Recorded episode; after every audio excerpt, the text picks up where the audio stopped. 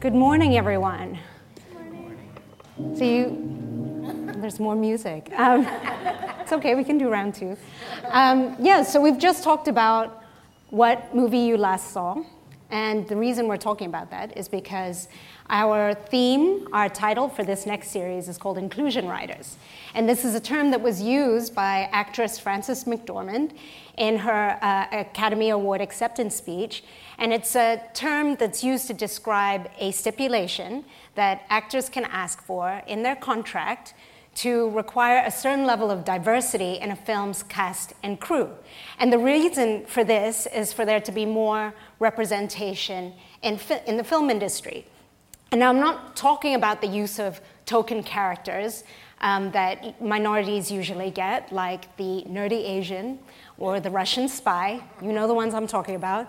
I'm talking about the use, the inclusion of characters, uh, inclusion of minorities in characters that are strong and complex, the char- these characters that are normally awarded to white people. So, and this is important because the presence of repeated portrayals repeated stereotypical portrayals of minorities can actually affect the way that minorities are seen in general by the general population, but also affect how minorities see themselves. But the problem is that there aren't enough roles out there that do the work of changing how minorities are seen or do the work of showing their stories. Has anyone heard of the actress uh, Lupe Ontiveros?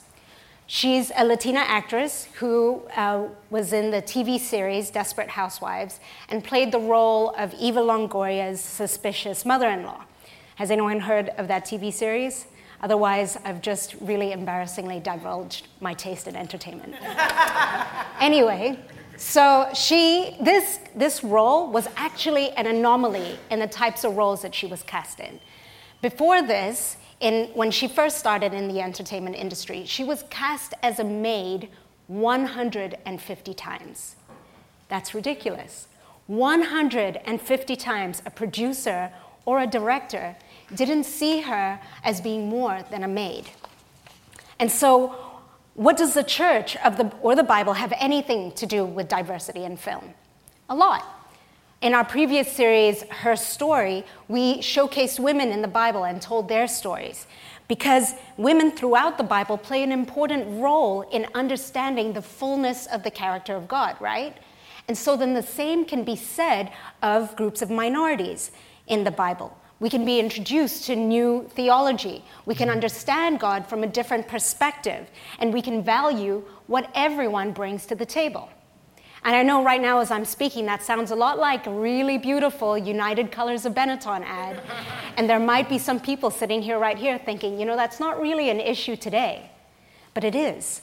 The truth is, we still struggle with this in our church and in our institutions. And so I think that it's important for us to go back in the Bible and look at the very first time in which the church made a decision to diversify their leadership and look at the events that led up to this decision. So, in your Bible apps, if you can turn to Acts 6, and we're going to read verses 1 through 7. Seven leaders are chosen. In those days, when the number of disciples was increasing, the Hellenistic Jews among them complained against the Hebraic Jews because their widows were being overlooked in the daily distribution of food. So the twelve gathered all the disciples together and said, It would not be right for us to neglect the ministry of the Word of God in order to wait on tables. Brothers and sisters, choose seven men from among you who are known to be full of the Spirit and wisdom. We will turn this responsibility over to them. We will give our attention to prayer and the ministry of the word. This proposal pleased the whole group. They chose Stephen, a man full of faith and of the Holy Spirit.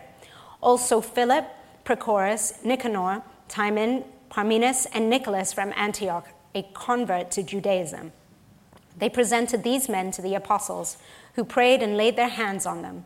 So the word of God spread. The number of disciples in Jerusalem increased rapidly, and a large number of priests became obedient to the faith. So we're in the book of Acts here, in the formation of the early church. And there are two groups of people that are being talked about. We have the Hebraic Jews, who are native to Israel and who speak Aramaic, and we have the Hellenistic Jews, who speak Greek. Now, the Hellenists were Jews who had pre- in previous generations been exiled from Israel. And so they lived in the surrounding area and they absorbed the Hellenistic culture and language while still maintaining their religious beliefs. So the Hellenists over time, Hellenistic Jews over time, uh, made their way back to Israel because of this promise of a Messiah to come and the promise of the kingdom of Israel being restored, right? And the, but the problem with that is that they spoke a different language to the Hebraic Jews, and so they both went to different synagogues. And their division was more than just language and culture. The Hebraic Jews spoke the holy language of Aramaic. And so there was a little bit of snobbery that they had towards the Hellenistic Jews. And as you can imagine, that would create some friction and animosity between the two groups. And you see this here in our culture with rival sports teams or um, rival colleges, or when we talk about people that live in New Jersey, or um, with music, when you talk about West Coast rap versus East Coast rap. Speaking of music, my husband and I have a long standing debate on who is the better boy band. So I argue that it's the Backstreet Boys, and he is all about NSYNC. Because come on, the Backstreet Boys did way better internationally. Who's with me? They're the better boy band, right? All right. and for those of you that don't think so, whatever. Anyway, let's getting back getting back to the Bible. because that's what we're here for. So, in the early days of the church, what the church body used to do is they'd all gather their resource together and, in a kind of food kitty, and then they'd redistribute them to ensure that the need, all the needs of the community were met. So, everyone, particularly those who were in need, were fed and looked after like the widows. And now the care of widows was particularly important because, as you know, in those days, women were cared for by their families and by their husbands. So if a woman's husband died, then she, and she didn't have any adult children to care for her, then she could literally starve to death. And so the church recognized this, and you read this throughout the Bible. Many verses um, emphasize the care of widows. In James 1 27, it says, Religion that God our Father accepts as pure and faultless is this look after your orphans and widows in their distress. So, this verse is talking about how the, there was an understanding that the most pure expression of faith and religion was in serving and caring for widows and orphans because this was a completely selfless act with little recognition or rewards. But there's a problem in the passage, right? We see that the Hellenistic Jews have pointed out that their widows have been overlooked in the distribution of food. And they say that, and that they're not being cared for. And now, when you look back on the scripture that we've read, we don't read of any obvious indication that this has been done deliberately. We know that the church is growing, and with that, growth, with that growth, there might be some cracks here and there, and groups of people might go forgotten or unnoticed, especially small minority groups. So, what we see here is that there's a group of people that are already vulnerable because they are widows, but because they are minorities, they are even more marginalized. So, what we see is two issues of injustices taking place here. They're intersecting here. So, then we can see that this makes the Hellenistic Jews, the Hellenistic widows, much more vulnerable than the Hebraic widows. And this is evidenced by them being overlooked by the food distribution. So, the apostles are faced with the need to make a decision. And they could have responded in any number of ways. They could have said, you know what, there's only a small number of them, and then just ignored it. Or they could have said, you know, these Hellenistic Jews, they don't really contribute that much into the kitty, so why should they be taking from it? Or they could have said, oh, they're not pure Jews. But they didn't do that, because as you can imagine, that might create further division between the two groups. So they could have taken on the care of the Hellenistic Jews themselves. But do you think they really have the capacity for that? In a growing church where obviously there's some cracks there, and then um, on top of all their pastoral duties of prayer and teaching the word, that wasn't possible. They recognized that their hands were already full doing their own pastoral duties of prayer and teaching the word. So they understood that there was a need for a new ministry to be formed. The apostles identified their ministry as focusing on teaching and prayer, and they identified a need for the church to create a team of ministry leaders to head up the ministry of the tables, which is not uh, food service or waiting on tables, it's the ministry of s- distributing food. So when you look back at the Greek translation of this text, the Greek word that was used to describe this ministry, both these ministries, was diakonia. And this was used to refer to both ministries, telling us that both these ministries were seen as important, that they were both needed. One covered the spiritual care of the church, and the other co- covered the physical care. So, diaconia is necessary for us to both grow physically and stay alive, and to grow as the body of church, as well as for us to spiritually mature.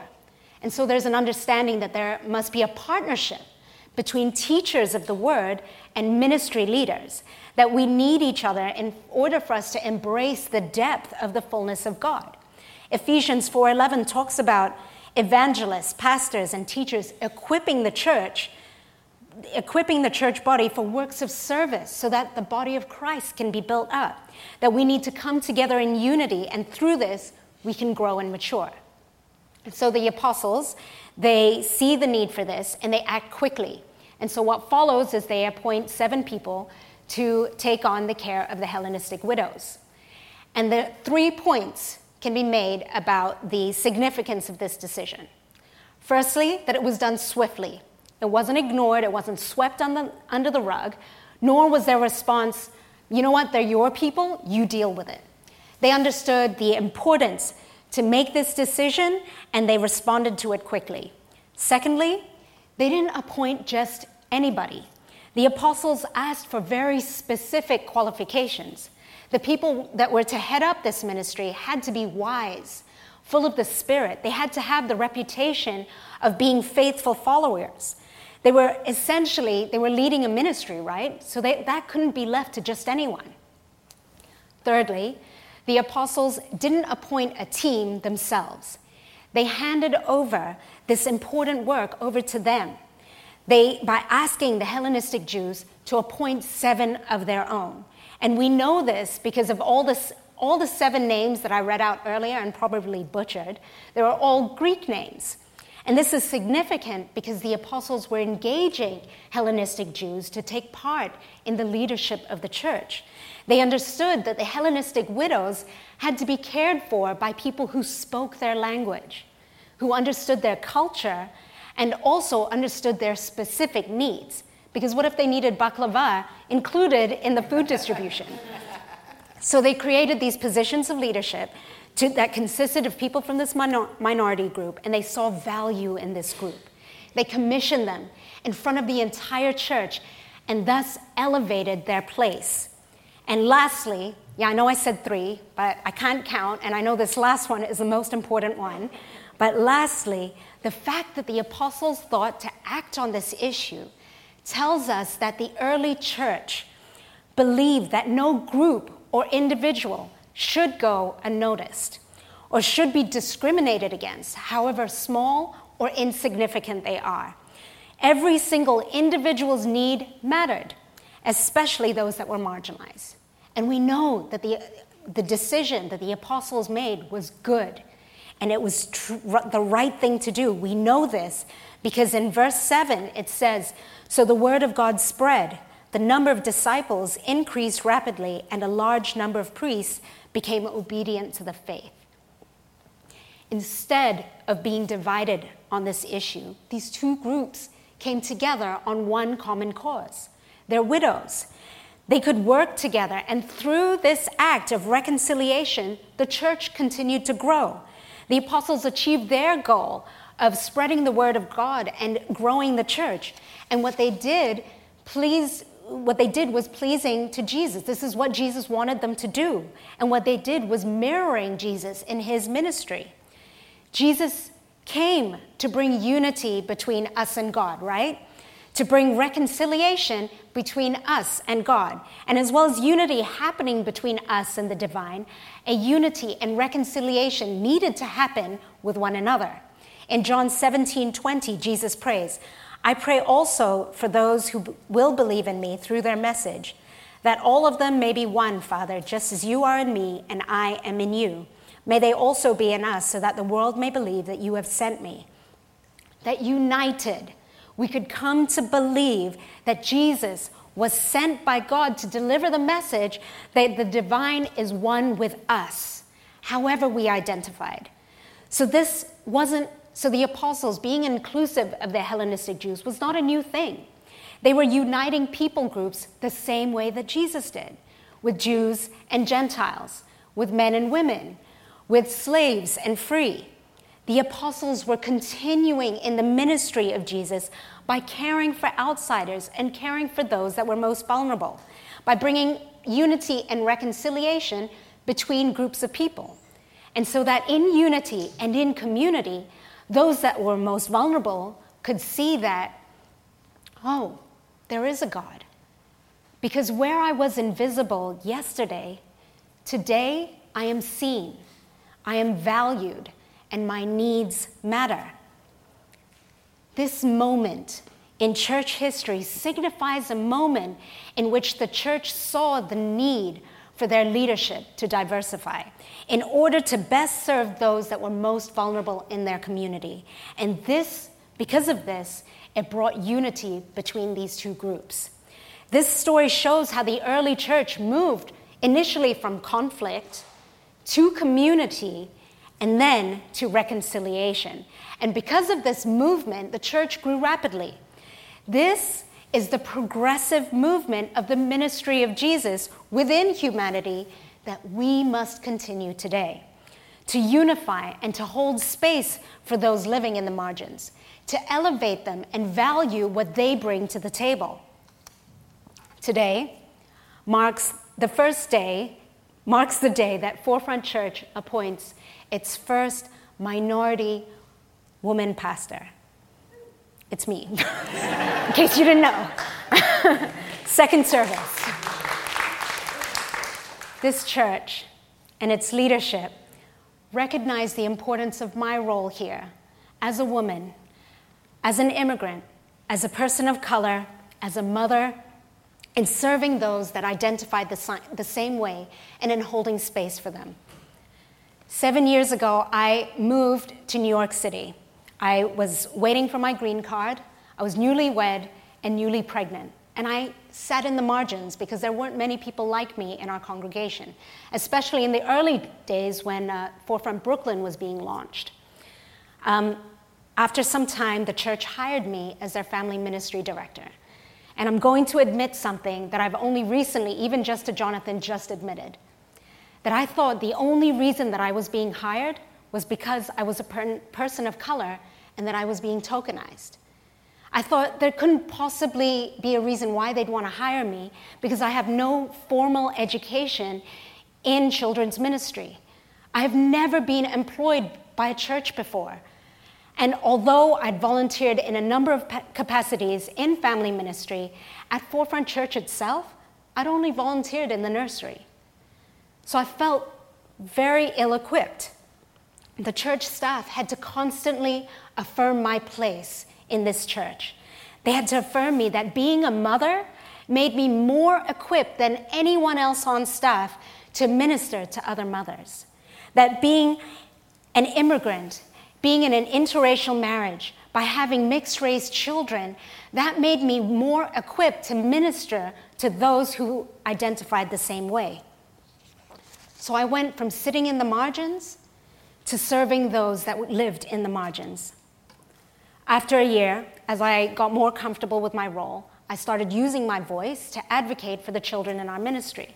I noticed that the curriculum that we used was very ethnocentric and didn't serve the multicultural makeup of our children. I also advocated for their space here during this, during this church service so that they could be seen and heard which is why they sit with us when we do worship in the start of every service. After some time, I was also asked to preach. And in my first sermon, I advocated for children of color and raised awareness of the school to prison pipeline that exists here in the United States. It was the first time that I realized that I could have a voice, that I could be given the space to speak about the things that bothered me as a minority, it was the first time that I realized that my perspective and my theology could contribute to understanding the wholeness of who God is. And I would have never been given that opportunity had the church thought that anything that I could contribute was irrelevant. I would have never been given that opportunity had the church thought to tokenize me for the sake of diversity and not given me the space to speak and voice my opinion and voice my perspective. I would have never been given that opportunity had I myself, as a minority, come to believe that my perspective and anything that I brought to the table was insignificant. This story in Acts shows us that not only is it important for us to unify as people groups, but that we that it is biblical to include minority groups in leadership that it is biblical to recognize the needs of minorities, to minister to them, and to learn from their perspective and value what they bring to the table. Woman pastor Tara Beth Leach talks about how this isn't just an issue of justice. It's not just justice critical, it's mission critical because we need everybody on board. We need everyone, including minorities, to use their unique gifts in the advancement of the kingdom of God. Otherwise, our church will continue to limp. It will continue to limp with the needs of minority groups not being met and their voices not being heard. Here at Forefront, we strive to recognize and respond to the needs of our queer community, of our families, of our mothers, and our women and our people of color. Forefront didn't say, we've got a diverse church, and then left it at that. Forefront said, Forefront leadership particularly said, we have a diverse church and we want our leadership to reflect that. We want our, our leadership to reflect the diversity in our team of deacons, in our team of elders, in our team of pastoral staff. Because diversity and inclusion has to do more than just having a multicultural church. Diversity and inclusion has to involve the changing, has to involve the work of reconciliation. And the work of reconciliation involves changing power structures within this church. Austin Channing Brown, author of the book I'm Still Here Black Dignity in a World Made for Whiteness, I'm holding this up because this is a really, really good book to read. Please, everyone, get it and read it. Anyway, um, she challenges churches to include people of color in, in conversations that surround content and direction of the church and vision of the church. She says that reconciliation is about diverting power and attention to the oppressed toward the powerless. It's not enough to dabble at diversity and inclusion while leaving the existing authority structure in place. Reconciliation demands more. Here at Forefront, I love that we value the freedom and the revelation that comes with the meaningful sharing of stories and experiences. We press into this sense of community because it brings us together towards reconciliation and towards a, cre- a new creation, one in which we can all embrace life together under the knowledge that we were created by a God that's inside every one of us. 2 Corinthians 5:17 says, "Therefore, if anyone is in Christ, he is a new creation. The old has passed away; behold, the new has come." All this is from God, who through Christ reconciled us to himself and gave us the ministry of reconciliation. So I have some takeaway points. As Jonathan mentioned, we're currently taking deacon nominations. And I want to encourage you to think outside the box when you envision who our deacons might be. What are their gifts? What are their passions? Where do you see them growing? I encourage you to think about people whom you see that can contribute their unique perspective and their unique gifting. And I know in saying that that there are people sitting here right now that are thinking, well, where do I fit in in all of this? Does my perspective matter if I don't identify as being part of a, of a minority group? I'm cisgendered and white.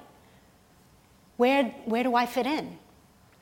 And to you, I say, We aren't replacing one system over another. We're not replacing patriarchy with matriarchy. We aren't replacing Western imperialism with whatever the equivalent, the opposite equivalent would be. We aren't replacing one empire over another because we aren't empire people. We are kingdom people, bringing about a new creation. New creation includes you. Bringing God's kingdom here on earth includes you as well as it includes me. So I invite you to take part in being in community in this church. I invite you to take part in small groups, to listen to stories and share yours. I invite you to take part in volunteering to make each, each Sunday happen so that we can continue to hold space for every individual. I invite you to take part by being thoughtful in who you nominate as deacons. Because all of these things contribute to bringing God's desire for reconciliation amongst all of God's creation. Let us pray. Dear God, it was a monumental day back then, and it's a monumental day today as we recognize the need for more diversity in our leadership. And I thank you, God, for the path this church has taken to get us there. And though fearful and difficult it has been, we got here. And I'm so thankful for that, God. But I ask God that this isn't the end, that this isn't just it, that, that our church is not just satisfied with having me ordained as pastor, that we continue to invite voices, all voices of all minorities to come and speak, and that we can value their voice, their perspective, and value what they bring to the table. I pray, God, that as we walk out this morning, that you show in us who you are and our image, our character in you, God. I pray that you show us all how we are relevant to this, God. In your name we pray, amen.